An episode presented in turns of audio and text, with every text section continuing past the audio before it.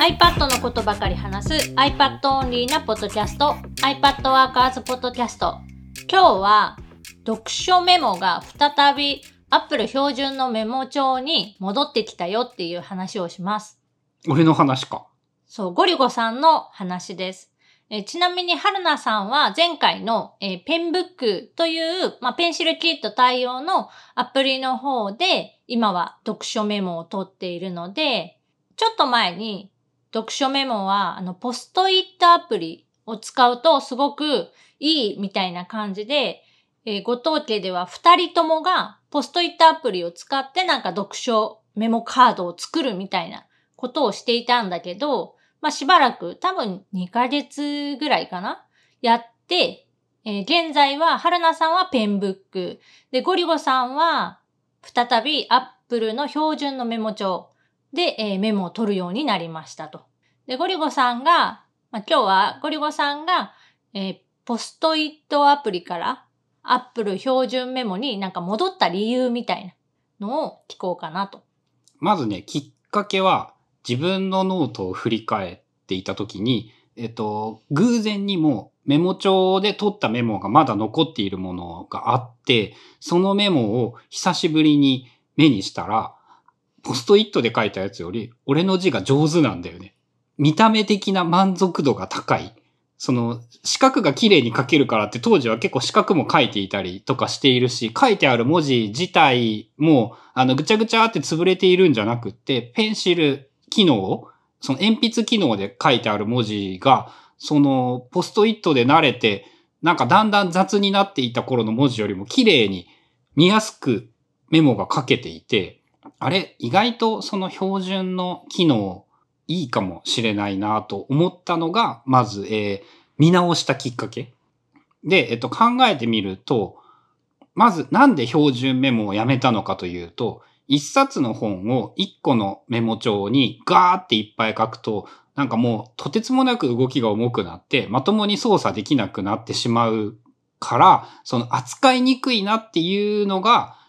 大きな理由だったんだよね。まあ、さらに言うと、一つのメモにすっごい長いメモ、手書きで書くと、書き出しの時にすごく不便なんね。アップル標準のメモって。なぜかというと、その書き出す、えっ、と、形式が、まあ今のところ、まあ PDF としてなんか保存をするか、画像として保存する場合、PNG の画像になるんだけど、とにかく全部が繋がった画像になってしまうので、めちゃくちゃなんか長い画像、超特大の画像になってしまう。で、この部分だけを書き出したいみたいな、その画像化したいっていう時にできないから、結局なんかスクリーンショットを使うみたいな、それはめんどくさいな。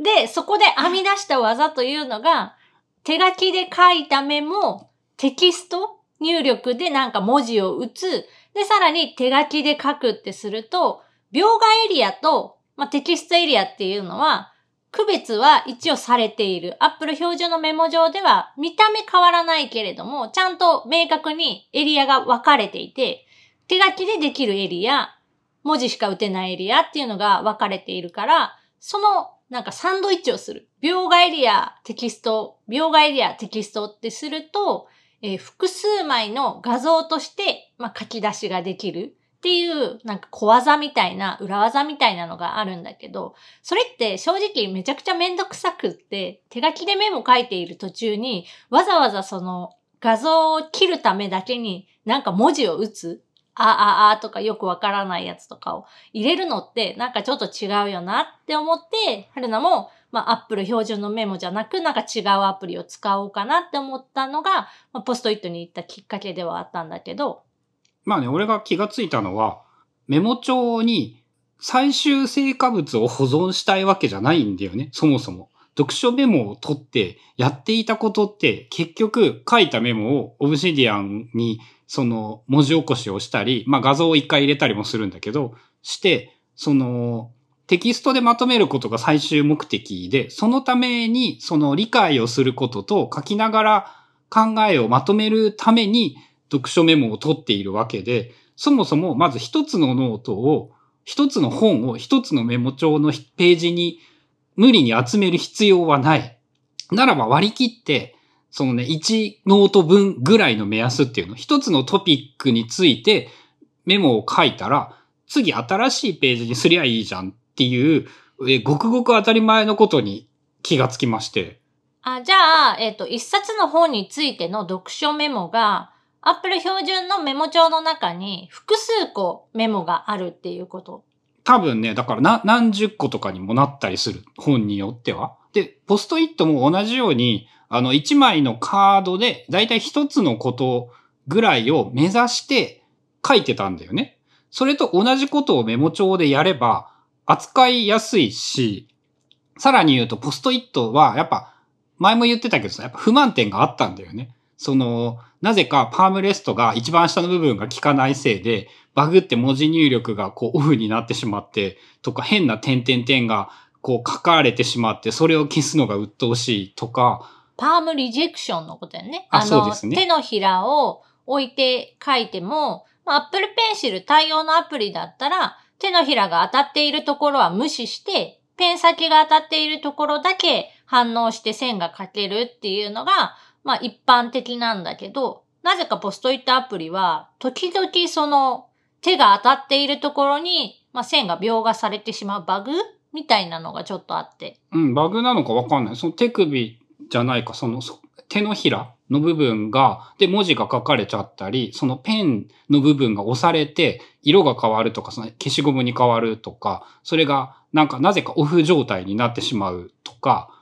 あとあの最初に書くカードのサイズを決められないので、固定で。毎回大きいサイズに切り替えてから書くってやっていて、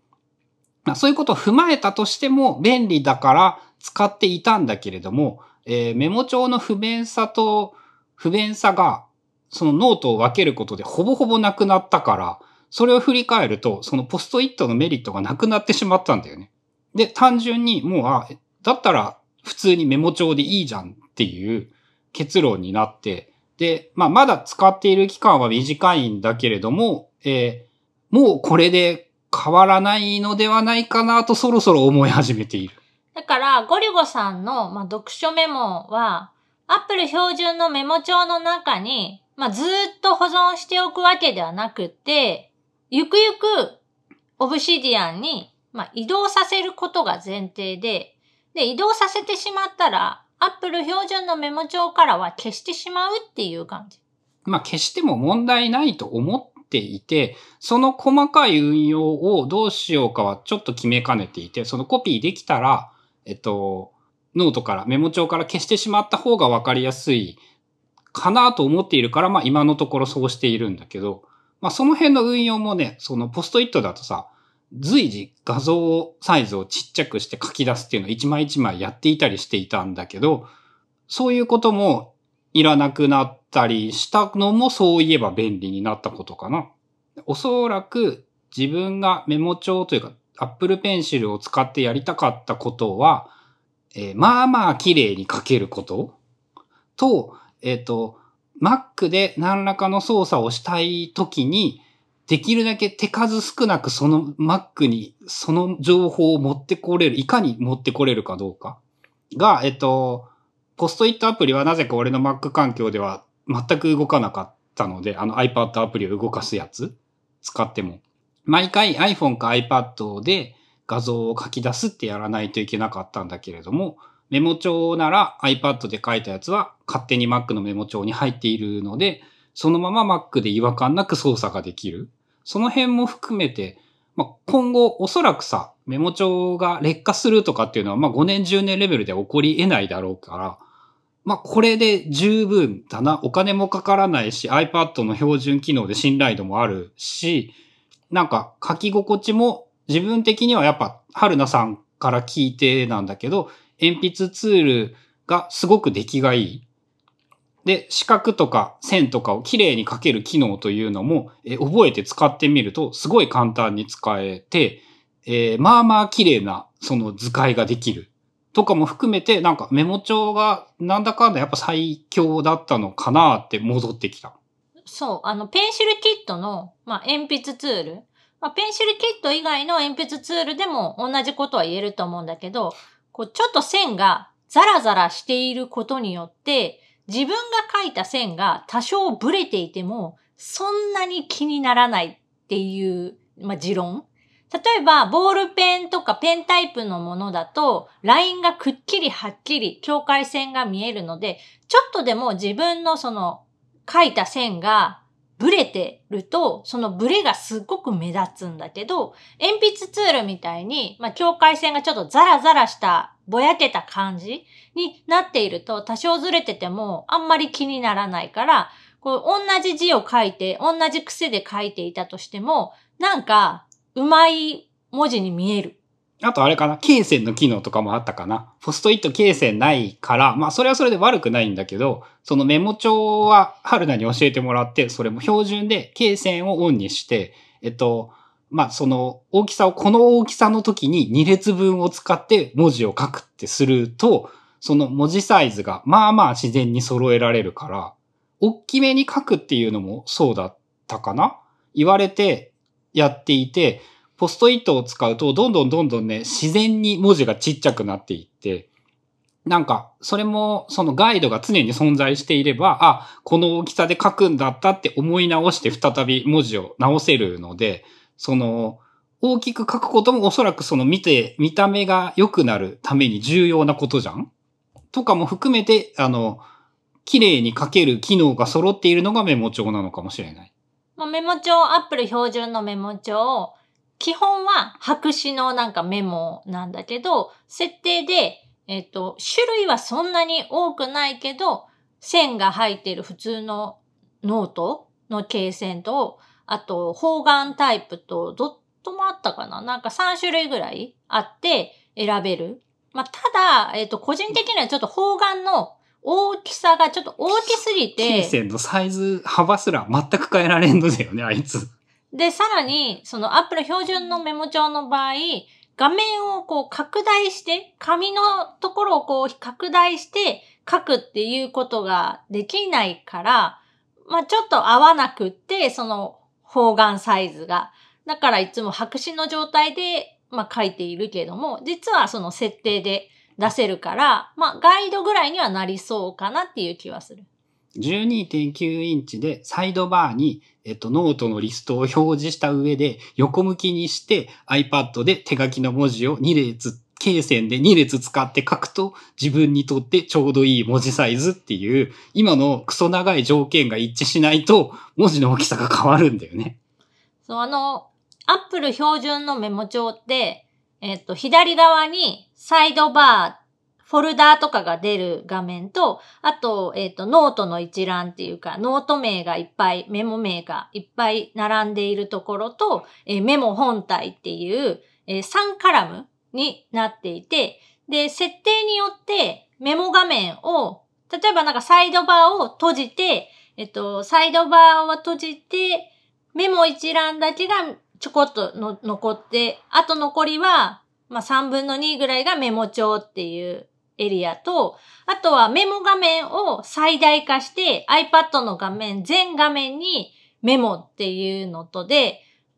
大きく3種類の横幅に変更ができる。あと縦と横があるので6種類。あ、そうね。えっ、と、iPad 自体を縦向きにするか横向きにするかで、えー変わってくるので、多分その最大6種類の、えー幅っていうのが作れる。で一つの iPad で6種類であって、えー iPad mini と12 11.5インチと12.9インチで、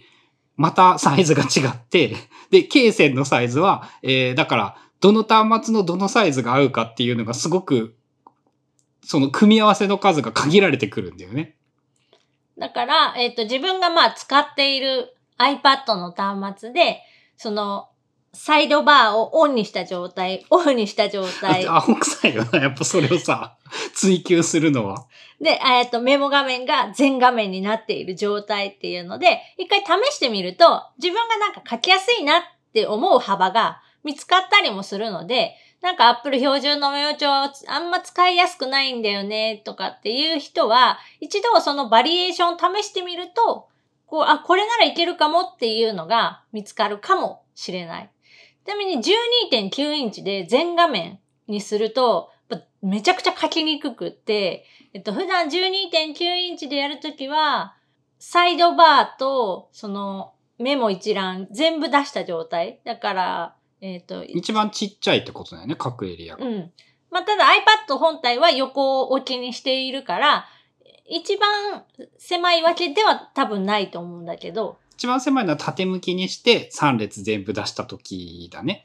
縦の時出たかな？あ出なかったような気もするけど、ちょっと今パッと覚えてない。で、えっと、iPad mini の場合は全画面でも書ける。だ、あの、罫線をオンにして、サイズを見比べてみると、こう結構変わるっていうのがすげえよくわかるんだよね。で、書いた、自分が書いた文字も向き変えるとその大きさが変わるからね。まあ、あの、本当は拡大縮小、ピンチイン、ピンチアウトで、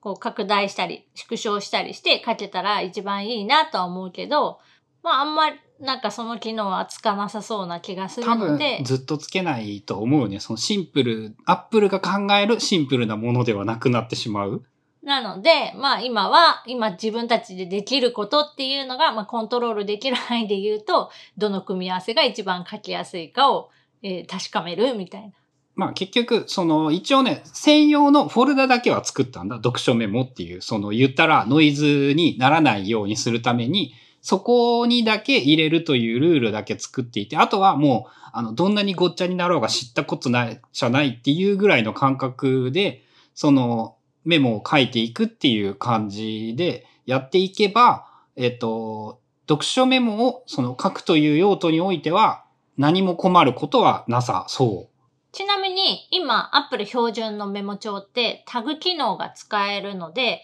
例えば、まあ、シャープ。まあ、書籍名タグとかかな？うん、とか、えっ、と、シャープ、まあ、読書っていうので、まあ、本全体をくくれば、フォルダーに分けなくても別に良さそうだし、あとあの、スマートフォルダっていうので、えっ、と、指定のタグがついているメモ帳だけをまとめて表示してくれる。まあ、フォルダはないんだけど、あたかもこう、フォルダに分類されているように見える見え方とかもできるので、まあ、あの、一個の本に対して複数個のメモがあるなら、そのタグだけつけておいて、タグでくくれば、一冊の本文のメモが全部見れるみたいな運用もできそうあのね、俺はね、逆なんだよね。邪魔なんだよね。読書メモが。他のメモと混ざることが。なので、マイナススマートフォルダができるならいいけど、多分それは無理でしょ。なので、そのフォルダを分けることによって、普段使うメモから除外するということがやりたくって、そうやっているって感じ。う。その場合だったら、まあ、フォルダに入れて、そこのフォルダは触らないみたいなのが一番いいかな。うん。っていうので、普段のメモ、家族共有メモ、読書メモっていう3つになったかな。まあ、その程度ぐらいしか自分の場合はメモ帳は分類しなくても問題なく使えていて、すべてのメモは、まあ、一時的なものというのかな。えっ、と、必要がなくなれば消すという前提で使ってる。一応、えっ、と、Apple 描画フォーマットっていうので、まあ、書き出しをすれば、再編集可能な状態で、まあ、データはその外に出しておける。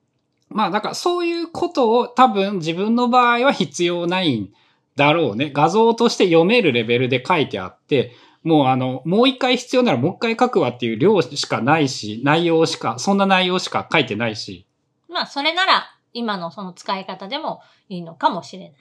まあ、結構その Apple 標準のメモって、手書きツールとしても、Apple がやっぱ独自に作っているだけあって、すごく Apple Pencil を使う上で、自然な書き心地だったり、その機能的な話でも、書くことに集中ができる程度のシンプルだけど、色とか太さとか、まあ、ペンの種類とかもある程度変えれたりとか、あとは、えっ、と、その、スマートシェイプっていうのかな？あの、四角とか星とかハートみたいなマークが綺麗になる。書いてちょっと止めとくやつだよね。そう、あの、数秒間ホールドを、まあ、画面から離さずに Apple Pencil をずっと置いておくと直線になるとか四角になるとか。で、今朝なんか気づいたら書いた、まあ、図形っぽいものをマーキーツール、あの、範囲選択ツールで選ん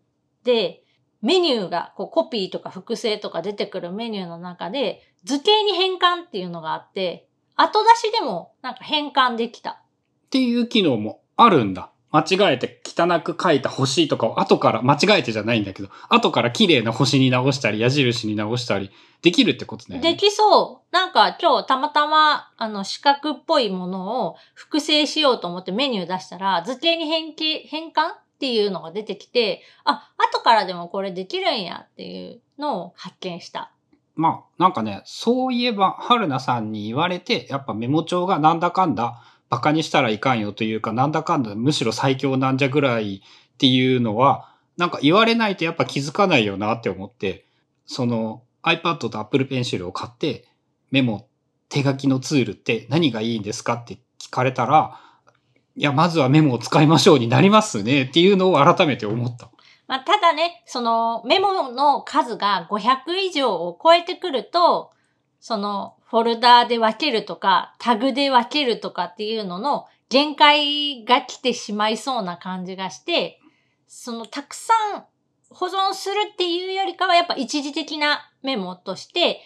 その時必要な分だけ、その Apple 標準のメモに入っていて、いらなくなったら、まあ、アーカイブするとか消してしまうっていうような使い方が一番向いている、まあ、手書きのツールと言えると。蓄積するものでないっていうのは確かにそうだね。メモ帳は。そう、ストックにはあんまり向いていないので、一時的なメモとかノートにはすっごく便利なので、まあ、あんまり使ってなかったなっていう人は、ぜひ試してみてください。まあ、過去に iPad Workers で、えー、Apple 標準のメモを便利に使う方法みたいな、えー記事とかも書いているので、えーそちらも見てもらえると嬉しいです。ということで今日は、まあ、ゴリゴさんが、え読書メモに使う